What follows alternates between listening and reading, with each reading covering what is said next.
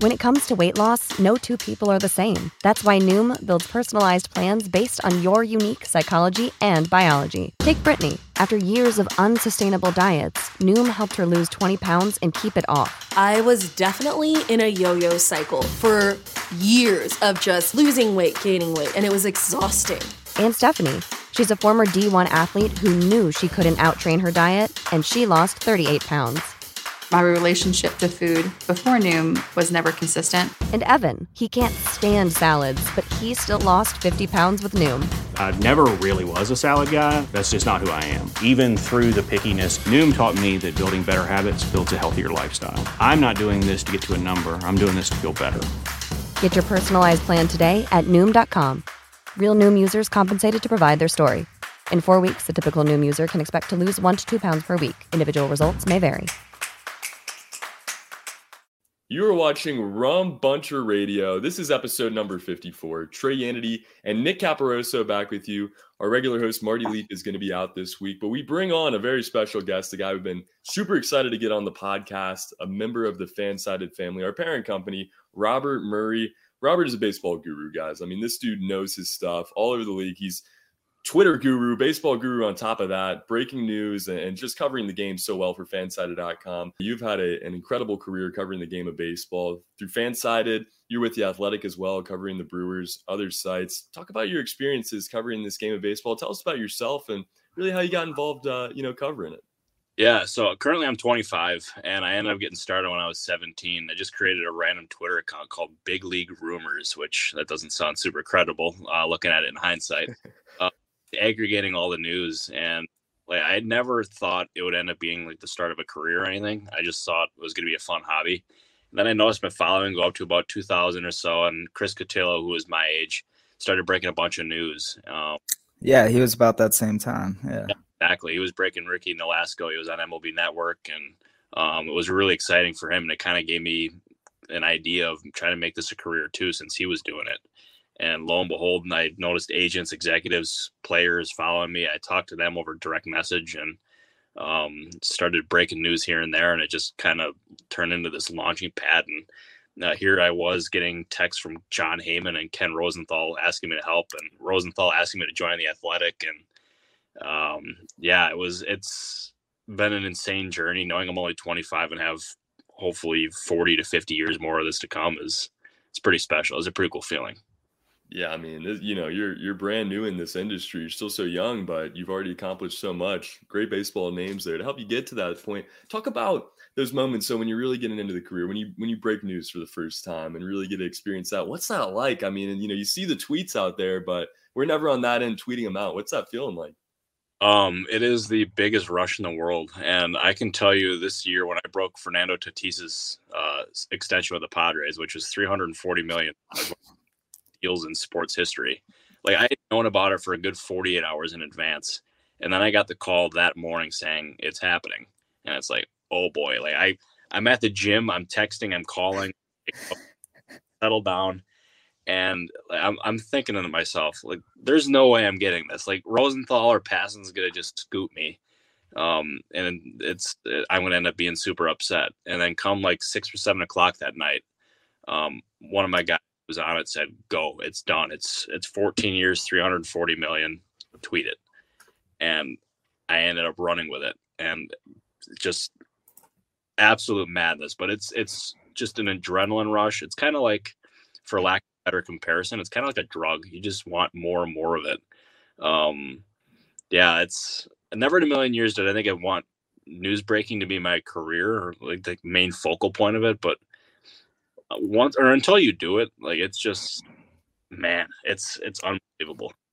I just can't imagine like you're you know 25 years old you break the fernando tatis story like that's it's gonna be tough uh to top yeah it's uh, next one to, like that can top it i have no idea what it's gonna be like you guys have any ideas i, I don't imagine uh adam maybe Frank. maybe it could brian hayes extension. yeah bryan reynolds 10 years uh you know like yeah, no, I'll tell you, Ke'Bryan Hayes, dude, that guy's a stud. They offered him, uh, so they offered him an extension uh, earlier this year. It was, gosh, I want to say it was for Ronald Acuna's. Uh, like, I don't quote me on that, but it was some, somewhere in that range. And or no, actually, no, it was it was lower than um it was lower than that, and then Hayes's camp counter with Acuna's like it was a verbal offer. It was never like a written offer or anything.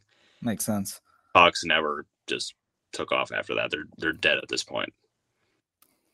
That's interesting. I mean, you know, you probably hear so many different stories, rumors, if nothing else. You have, I'm assuming, a ton of contacts in your phone. What's the strategy to beat the guys like, you know, maybe a, a Rosenstein or, you know whoever's out there tweeting uh, the information first? How do you how do you get to the the Twitter account before they do and get that information out there? Is it just knowing people the right way, or you know, what's the strategy there? Yeah, you want to be connected in as many different angles as possible, and like you would think that the only people who would know this information would be like GMs or assistant GMs or managers, but there's a lot of people who know stuff, and it's a matter of getting to one like getting contact with them, but a lot of it is relationships, um, and that's tricky too for me because I've only been doing this for a short amount of time, while Rosenthal and these guys have been doing it for 30 plus years. But if you end up building these strong enough relationships, they're going to help you. Um, so it, it's a relationship based business and that's how i've been able to have some of the success. Um, and i'm hoping that as i get deeper into this and get to know more people it's just going to end up turning into just exploding. But it's going to take a lot of work but i'm, I'm here for it.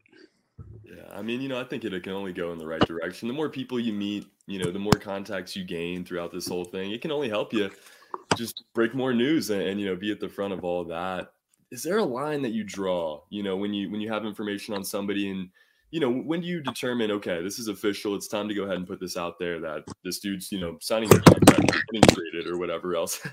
Well tornado there in the yeah i'm not i'm trying to charge my phone up. We're at nine oh, percent you're right good. now. no you're good. That's a really good question actually. Um so it depends on the story and it depends on the source. Like there's some stories where you know 100% it's true um, and you have no problem running with it. Like that's there's i try to have that happen as much as i can but admittedly like you hear stuff secondhand you need to confirm it through different channels but um, i always like to have somebody who's directly involved like confirm it for me. Or if you have some good enough sources where you have like three or four of them and you're about 99% sure i still don't even tweet it because i want to be 100% sure because i've learned and like this is what Rosenthal taught me at the Athletic is he was like people will not remember the 100 times that you were right, but they will remember the or the, they will remember the one time that you were wrong, and it will absolutely just crush your credibility. And I we've we've seen that with other reporters. I'm not going to name names, but um, I don't want to be like that. And um, yeah, I, I always want to be 100% when I press send because I've been wrong before uh, and it sucks. It really sucks because you feel like you're letting people down. Um, but I always want to be 100% right, and, and most of the time, if not all the time, it turns out to be like the 100%. Can I? I want to build on that actually, because you know, just like a few years back, really before Twitter took over the the baseball um, news feed, if you will, it was all about MLB trade rumors, right? And you know, just in general, it used to be like it seemed like it was always rumors are these four teams are connected to this player. Rumors are these teams are, and nowadays it just doesn't seem like that. It seems like as Twitter has evolved, it seems like the it's like a deal just happens and there it is now and it, they're not as dragged out as they were before. I, I I don't know. Like, has that something that is because of social media, or is that something in the game that's changed? Like you said on your end, where you guys are trying to be more, you know, credible and hundred percent. Yeah, yeah, I would I would say that's the case because a lot of these teams now, the new generation of baseball with these younger GMs, they really don't want things getting out, and I know some organizations who have GMs who put like the uh, they make it very clear they don't want things getting out until the very end, um, and that's why we're kind of seeing um, a lot of this information not get leaked, and then all of a sudden at the very last second, um, like it gets reported that a deal is done. Like Arenado was that case where it was like nothing, nothing, nothing, nothing, and then done. And Um, Josh Bell deal was like that. yeah, I exactly. took a nap and woke up and the deal was done. Like yeah, that that was nuts because I, I like Bell was a candidate to be traded, in my eyes, but I didn't absolutely, yeah, yeah. he'd be traded at that moment, especially with the Nationals. Like the Nationals were not on my radar. Um, I think they were on our back burner. Yeah, for us, like we thought maybe because of Zimmerman and Mhm. d- depending on the DH, but yeah, definitely we figured AL was going to be where he would be heading. Yeah, exactly. So it's like GM's not wanting that information to get out, and a lot of it has to do with Twitter and the new age and the MLB trade rumors, and um, just because information is constantly getting out, and people are getting this information in real time. Um, and there's in some cases where it can actually impact deals, and these teams just Right. don't get out. And um, but that's our job to try to figure it out so it can get out. And I also take that as a challenge, and I embrace that one. Yeah, no doubt about it. I mean, I, you know, I think you're thinking about it the right way, if nothing else. You said a minute ago, you know, you don't want to let people down by giving them the wrong information. That's a great way. You know, some people I feel like are out there just to get the clout, you know, just to put it out there, be the first one. But um, you know, you're genuinely interested in making sure people know what the uh, the right information is. That's huge in all this. And you know, in a crazy 2020, crazy 2021, there's a lot of really interesting information just kind of up in the air. You were able to break that Tatis deal. That was, you know, really incredible there, like we mentioned a minute ago. Let's talk about the 2021 season as a whole. What you've liked so far. A lot of no hitters so far. I want your thoughts on that. Um, you know, really just the season as a whole. We're back now. We got fans coming back to full capacity. Everything else. It's been a little bit different uh, than 2020, but I think you know we've really made some positive steps this year.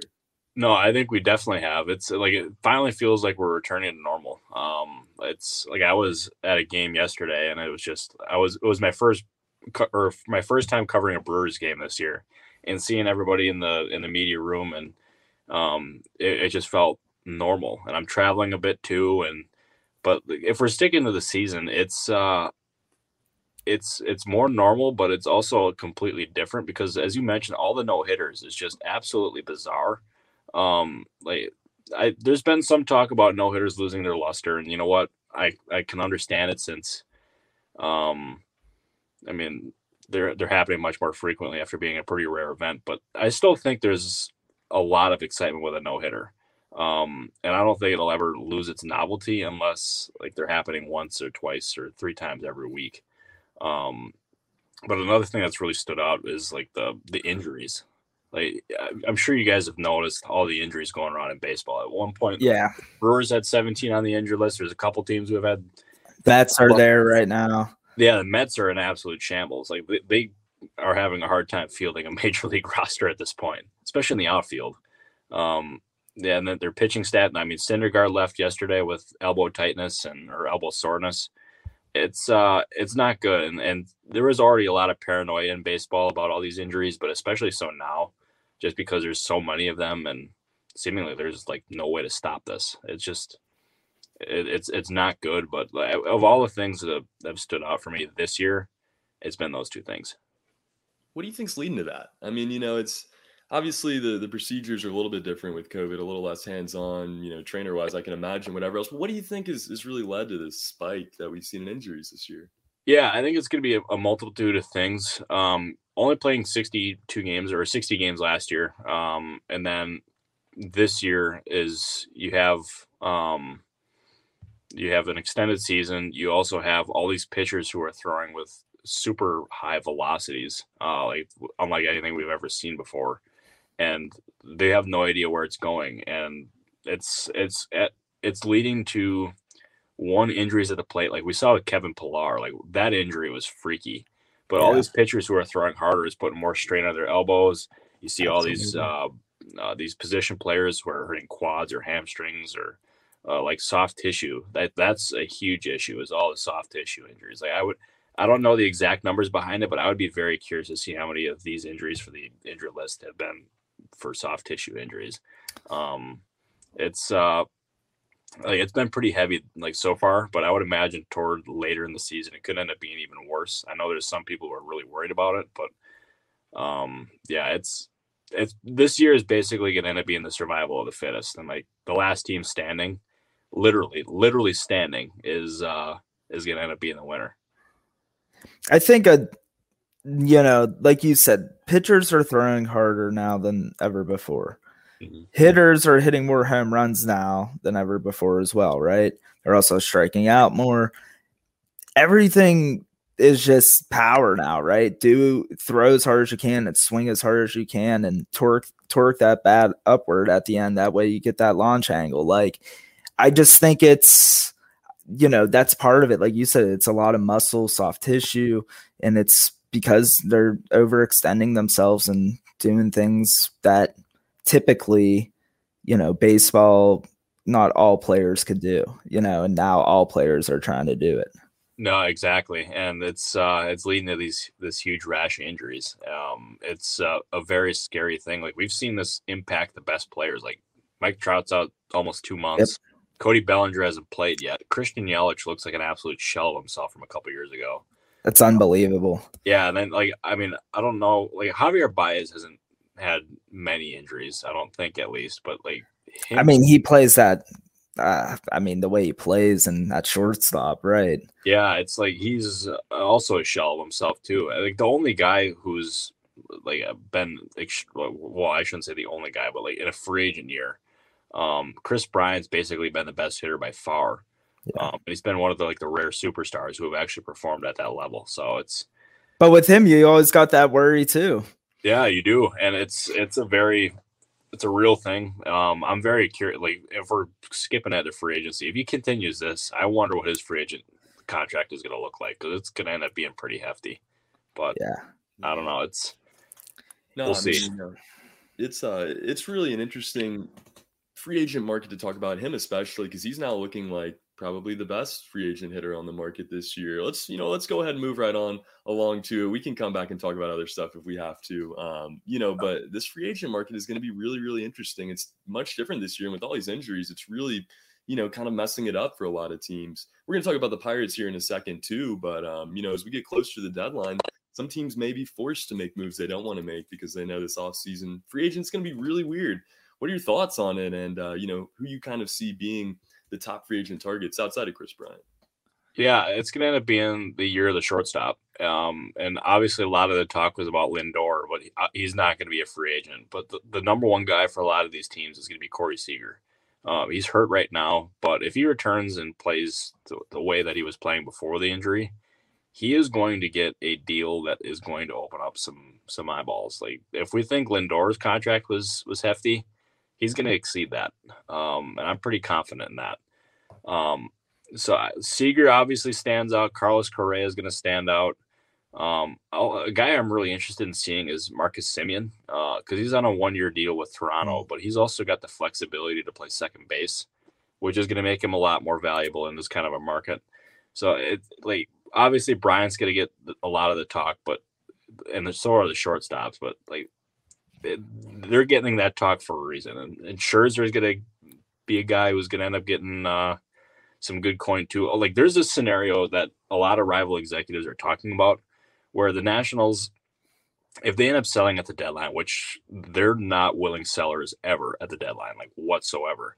Well, let's say they ended up trading Scherzer and he ends up playing for a team for that's in a playoff hunt for two, three months goes to free agency, and then resigns with the Nationals. Like little Aroldis Chapman.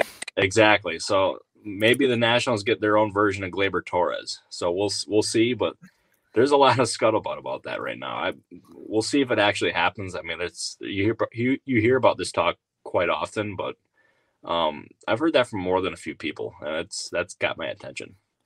So I guess then, yeah, I mean, we're looking at the deadline I mean, do you think Scherzer's probably going to be, you know, if, if the deadline was tomorrow, you know, who's the top names you think would be uh, available? Wait, like at the wait, I, I couldn't hear your question. Oh, I'm sorry. So if the if the trade deadline was tomorrow, yeah. uh, who do you think the top names, uh, you, oh. you know, would be? Got okay, got it. i will actually like I'll start off with two of those names that we just mentioned. I think Scherzer is going to end up being one of the top guys.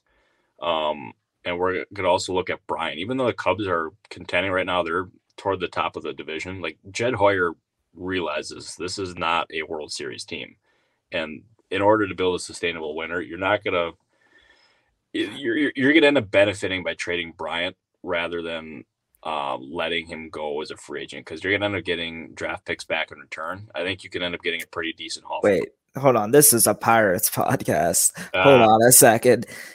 You mean to tell me that you're gonna trade someone but a year before free agency when you're not gonna win? I'm, I'm telling you, yeah, that's. Uh, I'm sure you guys. Even the big market Cubs. Foreign ideas. I mean, uh, I'm, uh, it's gonna. This could end up. Like, you're gonna look at a very different Cubs team. I'll tell you that one. That's. Uh, I think you're right. Um, that uh, was well played by you. I like that one. That was good. Um, like, I, like oh, also, if we could stick to like, I'll since we're on a Pirates podcast, I'll talk about Adam Frazier for a second. Yeah. That guy is going to have a very strong market at the deadline, a very strong market because he's been one of the sneaky best hitters in baseball to start the year. Like he's not hitting home runs or he doesn't have a ton of RBI, but look at his other numbers. Like he's hitting 350 or somewhere in that range. And he's he's been just super reliable on what the Pirates thought he would end up being um, when he first joined the team. So I give a lot of credit to their player development. I thought that's was a very impressive thing for them to to get him to this level again.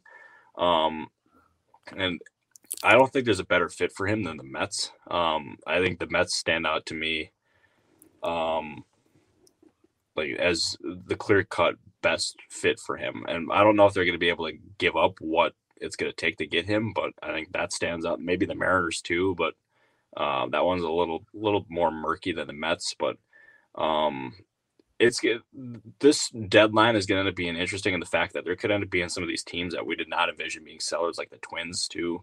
Yeah, um, you look yeah. at uh, they have a bunch of free agents too, like uh, Andrelton Simmons. They got, uh, I mean, they just signed Colome too, um, who's struggled this year. I also think a lot of teams are going to check in on Byron Buxton, but to no avail. I can't see the Twins trading him at all.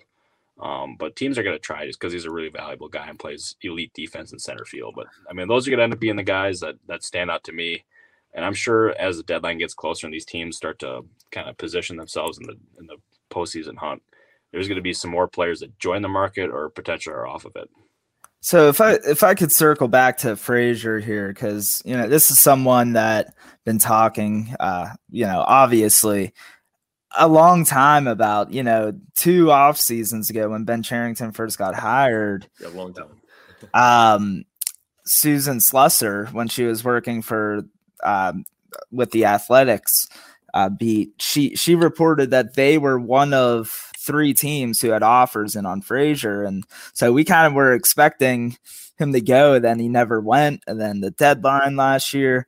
Now, do you think like you you were talking about giving credit to the player development. Should should we also give credit to Ben Cherington? Is he going to get more at the trade deadline? If you know, obviously Frazier is not going to hit 350, but you know, continues to hit above 300 and you know play solid defense. Uh, do you think he can net a bigger return at this trade deadline than maybe he would have this past offseason?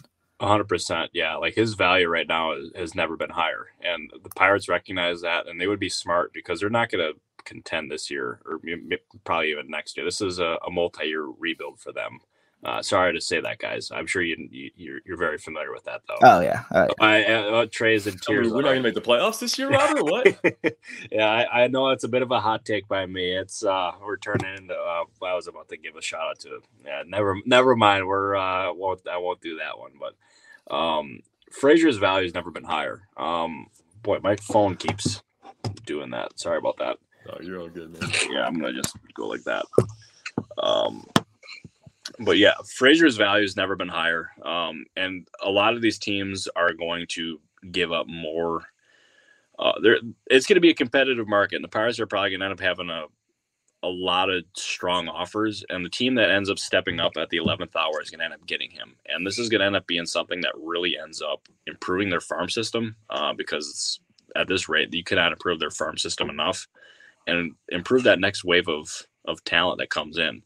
So I, I don't know what that's going to look like. I don't know if they're going to be able to get a top 50 or top 100 prospect in this deal. I'm still trying to figure that out because um, it all depends on whether or not he's just like this success that he has right now is sustainable.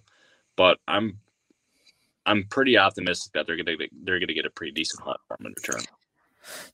Another thing that you know you mentioned was the the Mets being a team, and I really have been thinking about the Yankees too as a potential team. Just yeah. the big thing with Frazier is yes, he's a very capable second baseman, but he gives you that flexibility that he's had plenty of experience in the outfield as well. And like you said, both those teams up in New York are struggling to fill out rosters. So getting a guy who can play a couple positions obviously is even more valuable.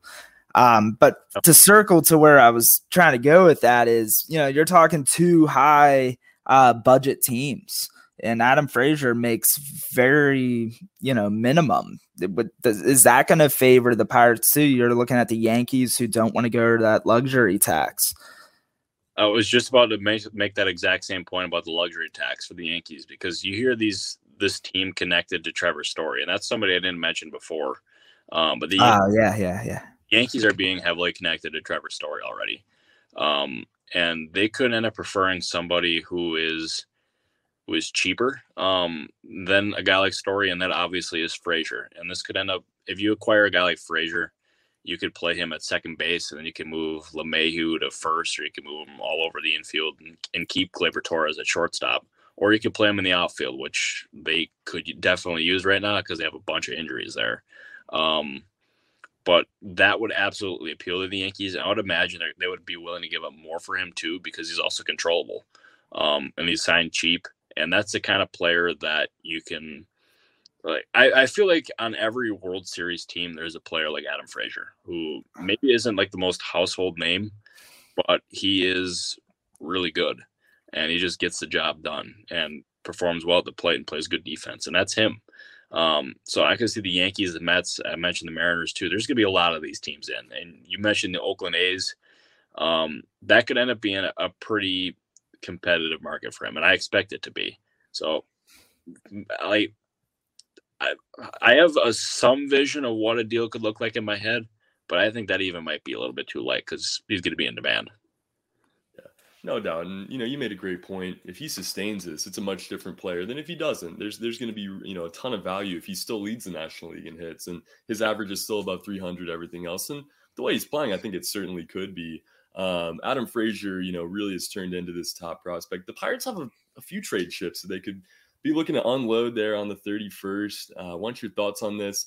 Really appreciate you joining the show tonight. I've seen you've been making your rounds. You, you hit up the Rox Pile a couple weeks ago, joined their show. So thanks for coming on, talking Pirates baseball this time around. Let's really deep dive here on the Pirates, and we'll talk about the rebuild a little bit more in a sec. But while we're kind of talking about some trade chips and everything else, what's your thoughts on Rich Rod, Richard Rodriguez. Pirates closer has looked really unbeatable so far this season. He's allowed one run um, and, and just has kind of upticked the fastball a little more. Really has just improved his game in all areas. Will yep. probably not be a Pittsburgh Pirate come August or, you know, maybe come December. Uh, but your thoughts on that? Will the Pirates keep him around or, you know, what do they look for in return there? Yeah, I thought he was going to end up being traded last year. Um, and one of the teams that was in on him, from what I was told, was the San Diego Padres. Like Padres were in, but they weren't able to get a deal done because the Pirates were asking for a little bit too much, and and they weren't comfortable with that. Um, so they ended up not trading him, and they are going to end up. I would imagine this is going to end up being the year that he's traded, just because he's a guy that like these teams are all going to covet pitching depth, and he provides quality depth. So I, I would imagine he's going to end up going. His market's going to be strong. Maybe not as strong as Frazier. Obviously, they're two completely different players, but um, yeah, I would I would imagine there's a decent chance that he's traded, but I think there's a couple others who are even more likely. Um, and we can go into that in a second if you'd like. Yeah, let's let's hit it, man. Who do you see kind of getting traded here? Um, really, you know, throughout the whole team. Yeah, um, so I would I would stick with pitching. Uh, Chad Kuhl, if he's healthy, um, I'd imagine he's like from what I can tell, uh, he would. I know Toronto was in on him last year. I remember at the deadline. Yeah, I yeah I did not see that, but I don't know if they'd be in. Uh, like they had pretty extensive talks with Toronto last year about Joe Musgrove. Like that, that was at the finish line. That was that was right there. And then it it just did not get done. Um, um, and then they got Tyler Anderson, who's going to end up being a trade candidate too. I think he's going to end up most likely going. and you also you look at the other bullpen pieces like Richard Rodriguez. Obviously, there's going to end up being a few others who are going to generate interest, but I would stick with those three guys along with Frazier as the most likely candidates to go. And and maybe that doesn't significantly overhaul the the uh, the farm system or anything, but it's going to improve it. And then you look at the draft next year where they got the number one pick, or this year I should say, they got a lot of options and they got some darn good ones.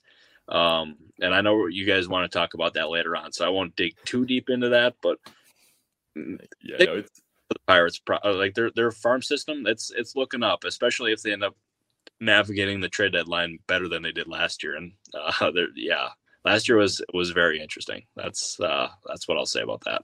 Yeah, but I kind of want your thoughts on that real quick because it you know it was quiet, and from our point of view, it was you know just waiting to get the right return, and they didn't see that it was necessary last year. But you know your thoughts from an outside perspective on um, on that trade deadline, and really while you're on this one, kind of want your thoughts on just Ben Cherington's work as a whole. We study it pretty intricately. You know, we break down these trades and really think about them a lot. But you know, you don't love the Pittsburgh Pirates. Um, you know, you follow it from an outside perspective. So, just your thoughts on this rebuild so far and that deadline last year, kind of how it set up the team this season.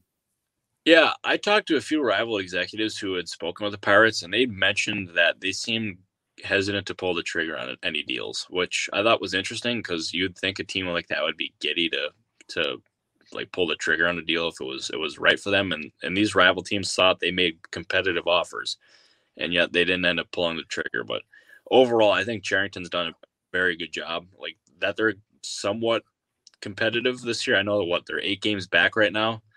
Uh, I expected like I expected worse. Um, I thought they were going to end up being. Hey, I took that 58 and a half over. Oh, uh, what, wait, give me that. How many do they have now? Like, what's their win total? Oh, it's it's been it's been a rough patch. We're in a rough stretch. kind of won one game. you know, uh, we're looking at 18 and 29 right now. So oh, uh, they've gone three out of their last seven. Yeah, 50, lost four in a row. 40 wins. Oh, you got this, man. Yeah. Like, uh, I'm already um, like I'd start doing that if I was you. Start just making it rain. All right. Yeah. But no, like, I think he's done a, a, a pretty good job, and he's been put into a very tough situation overall. Um, just because he doesn't have the biggest payroll, he was given a team that had no farm system, uh, very little major league talent, and he had to make some tough decisions. Um, and trading a guy like Josh Bell obviously was not going to be easy. Um, trading Starling, well, he he was the one who traded. Yeah, that's his first deal. Um, like that was easy deal to make. Um, it, he's made some some good deals. Um, so I thought he's done a pretty good job, and especially with what he's been given. Um, I don't know if you could ask for much more for being out. If I, yeah, I, I, I agree. Obviously, like Trey said, we've really dive into um, Ben Cherington and what he's done, and you know what he's trying to do. And really, what I see is it looks like he's trying to build what he helped build up in Toronto. And, yeah. you know, it it seems like he's um looking at the draft that you know and really trying to obviously key in on specific types of players and all these deals whether it's the draft or these trades uh, guys whose arrows are upward usually um, spin rates high on the fastball you know, that sort of thing. But I think, you know, where some people weren't necessarily super impressed with these deals at first because they weren't the headline grabbers. You know, they you didn't see the the top 100 prospect names, but Ben Cherington, I you know, to what we understand, is trying to target those guys who could be on that list next year the year after that. And we're seeing that play out with some of these younger guys like Maikol Escotto, uh, Canaan Smith-Njigba's off to a really good start in Altoona, and of course Roansy Contreras too. So who do you uh, you know who do you think is maybe the the best piece that they got back and, and all all those trades this offseason? Yeah, like Cherington, this was his first last year was his first test in making these kind of trades throughout um, the trade deadline. And I thought the Marte deal, even though it wasn't included, or they didn't have the headliner that everybody was craving, um, like Peguero, like that's somebody who I think is going to be very good. I know you guys think that he could end up being a top 100 prospect in the near future. Um, and I, I would imagine that's going to end up being the case. And that's what the Pirates envisioned when they made that trade. Um, they thought he could end up being a real difference maker for this major league roster down the road. Um, and so far, he looks every bit as good as that. And I think that should give you guys confidence uh, come this deadline that maybe even though they might not get a headliner in exchange for some of these guys, that they're going to end up being able to find good talent. Um, and I think that's an improvement over the previous regime or previous regime.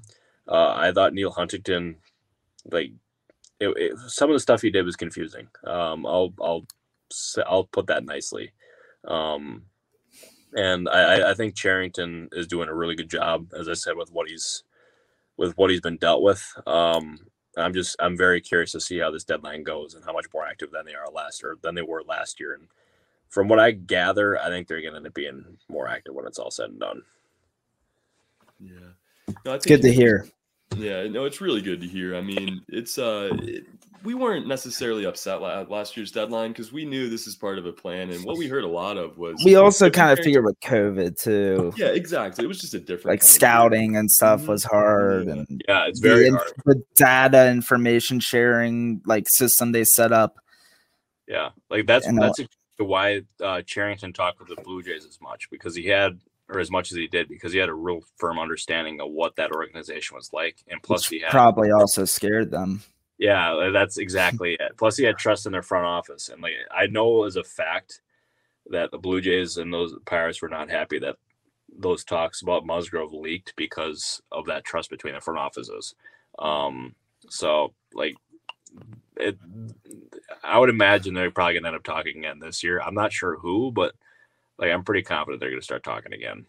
Yeah, I mean, you know, you look at that team too, and there's some good fits. Maybe an Adam Frazier, maybe Richard Rodriguez. Um, you know, I think Toronto is definitely a site that could be in talks with Pittsburgh this year. And you know, you talk about last year's deadline, and I think it, a lot of it was just him figuring out exactly who he had to. You know, he wanted to get a real idea of which Josh Bell he was going to have, and you know, which Joe Musgrove he could really trade. Uh, figured that out. Had a much more active offseason. That's you know probably going to lead into a pretty active deadline here as well we set some time aside for this, Robert. This is a very divisive conversation. This year it has gone from one guy to another, and we're a little bit divided here on the show, even. It's it's a really fun conversation to have.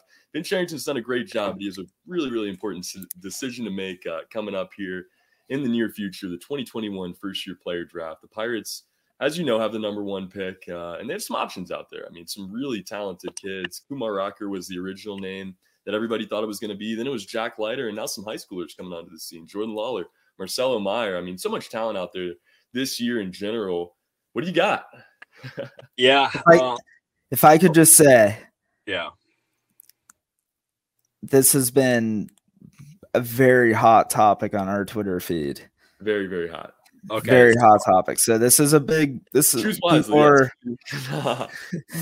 yeah, like I'll give you my answer. and Then I'm curious to see how it compares to Pirates Twitter. Like if it if I was the Pirates, I would take Leiter. Um, and you're gonna I, be a star, kid. They're gonna love you. wow, let's go. Okay, that was that's beautiful. Okay, you got it. So that's although I will like I'll give you this right now. Like in about a minute or two, I may give you an answer that you might not like. Um, so how's that for a tease? Uh, that's a, that's a pretty good one. Um, but Leiter, like for multiple reasons. One, he's been absolutely dominant. Uh, like he's watching him pitch. It's like watching a major leaguer at work because he just carves through opposing lineups with relative ease. But I'm also a huge believer in bloodlines.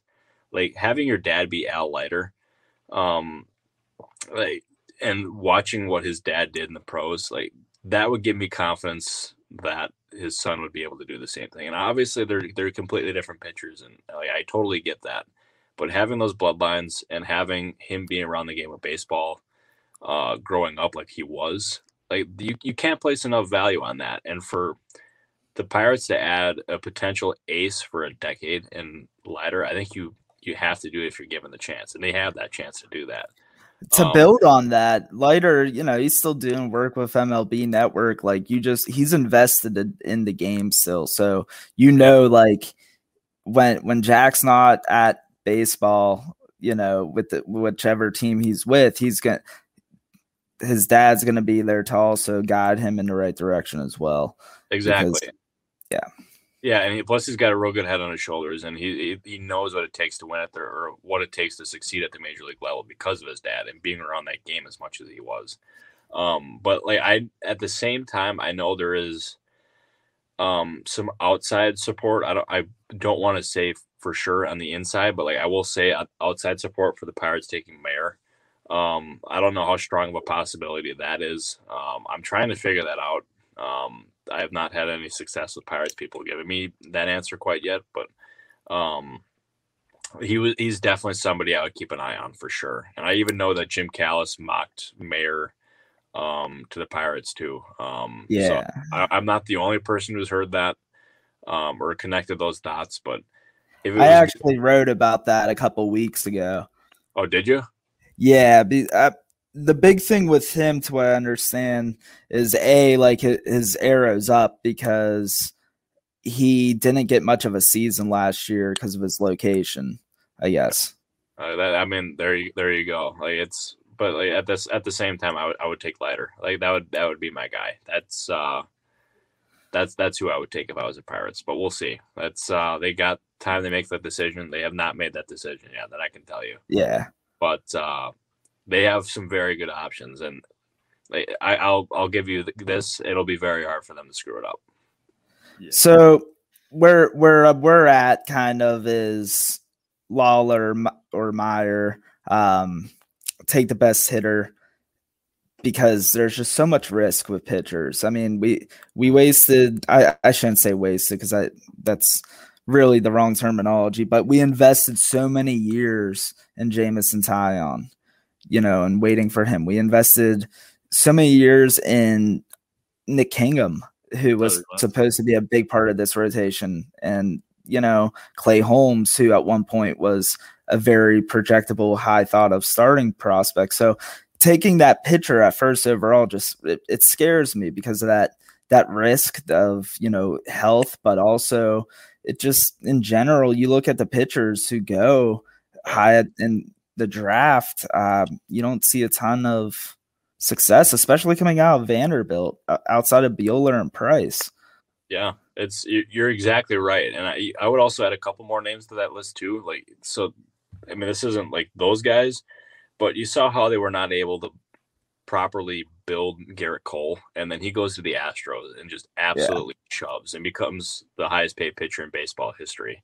And you also acquire a guy like Chris Archer, and I mean that trade was bad from the get go. Like I, I, saw that return, and having the number three guy in that trade be Shane Baz who like they drafted in the first round like right before that and i was Yeah. i was just very confused. Like that was I, I looked at that trade and it's like you know what? That's going to be considered one of the worst trades in in recent history. And like so far it's it, well that's not so far. It, it is. one of the worst trades. Yeah. um and they were not able to build archer and he looked like a shell of himself obviously he dealt with injuries um and uh, you you can't fault the Pirates for that because injuries happen, and we've seen that every year in baseball. But like, I, I understand your reservation in um in not wanting to take a pitcher at number one, but I should I wouldn't let past experiences scare you because this is a new regime, and Cherington and those guys have gotten more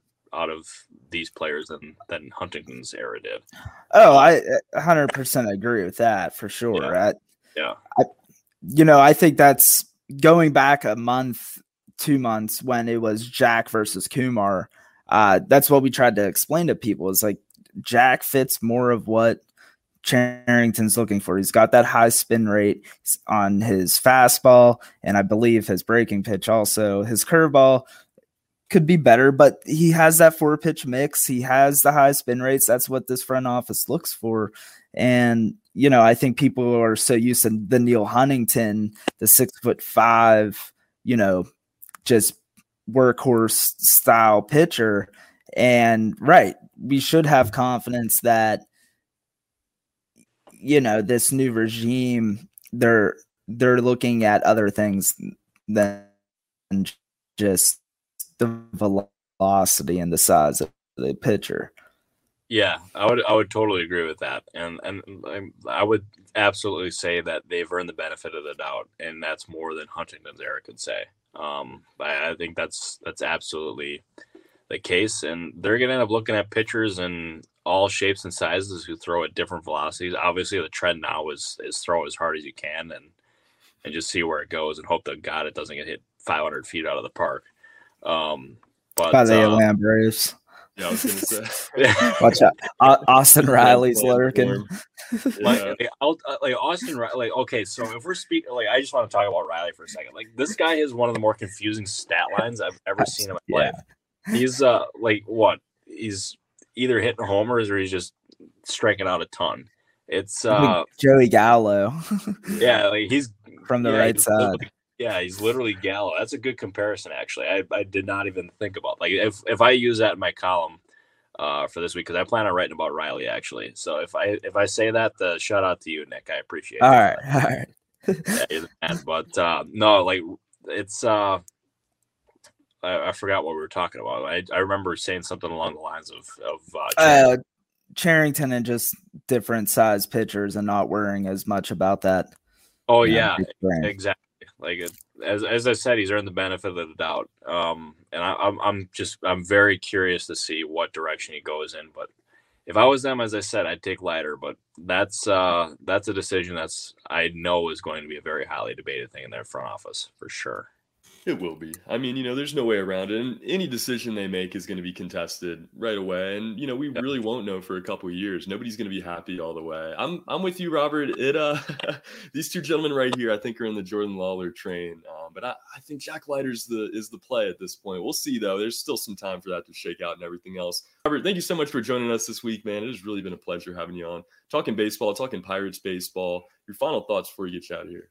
Yeah, no. Well, first off, I I appreciate you greatly. Uh, like that's I've I told you guys before we got on the show. You guys have been followers of me for the longest time, and uh, it's greatly appreciated. Um, but if we're, if we're sticking to final thoughts on the Pirates, um, just stay patient, stay hopeful. Um, this is a different regime than uh, the previous one, and they've already proven to be pretty good.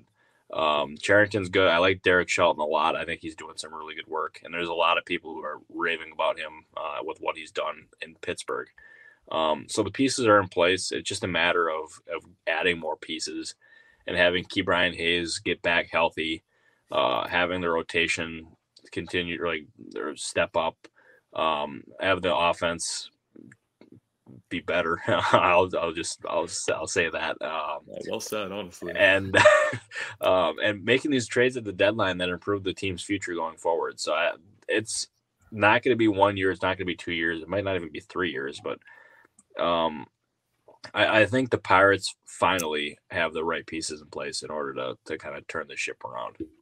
No doubt about it. I mean, it's only heading in the right direction, and as Ben Cherington continues to to get to make these trades and really shape it how he wants to shape it, I think we only see improvement. This year, it's going to be a struggle. We've talked about it a lot. Thank you so much again, Robert, for coming in here, digesting it with us, breaking it down, giving us your thoughts on that pick and everything else. Guys, go check out his work. Robert is an MLB insider for Fansided.com. He's elite at his job. Go check out his Twitter page as well at by Robert Murray. You can find all of his tweets, the breaking news there as well. He is uh, truly an insider in this industry. Check out our website too, guys. Go to rumbunter.com. You can find us on Apple Music, Spotify, as always. You can find us on fansided.com as well. You just have to look for the Rumbunter tab there. And as always, guys, omni.com is our home for Rumbunter Radio. Until next week, guys, have a great week. Let's go, Bucs. At Hyland, we're all about celebrating little wins and little ways to innovate digital processes. There's no customer pain point too small for us to help with.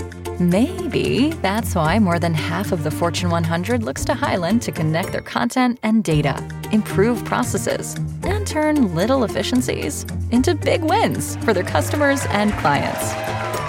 Hyland, intelligent content solutions for innovators everywhere at hyland.com. You know how to book flights and hotels. All you're missing is a tool to plan the travel experiences you'll have once you arrive. That's why you need Viator. Book guided tours, activities, excursions, and more in one place to make your trip truly unforgettable. Viator has over 300,000 travel experiences to choose from. Everything from simple tours to extreme adventures and all the niche, interesting stuff in between. So you can plan something that everyone you're traveling with will enjoy. Real traveler reviews give the inside scoop from people who've already been on the experiences you're considering. So you can plan with confidence. Free cancellation helps you plan for the unexpected, and 24 7 customer support means you can travel worry free. Download the Viator app now and use code Viator10 for 10% off your first booking in the app. Find travel experiences for you. Do more with Viator.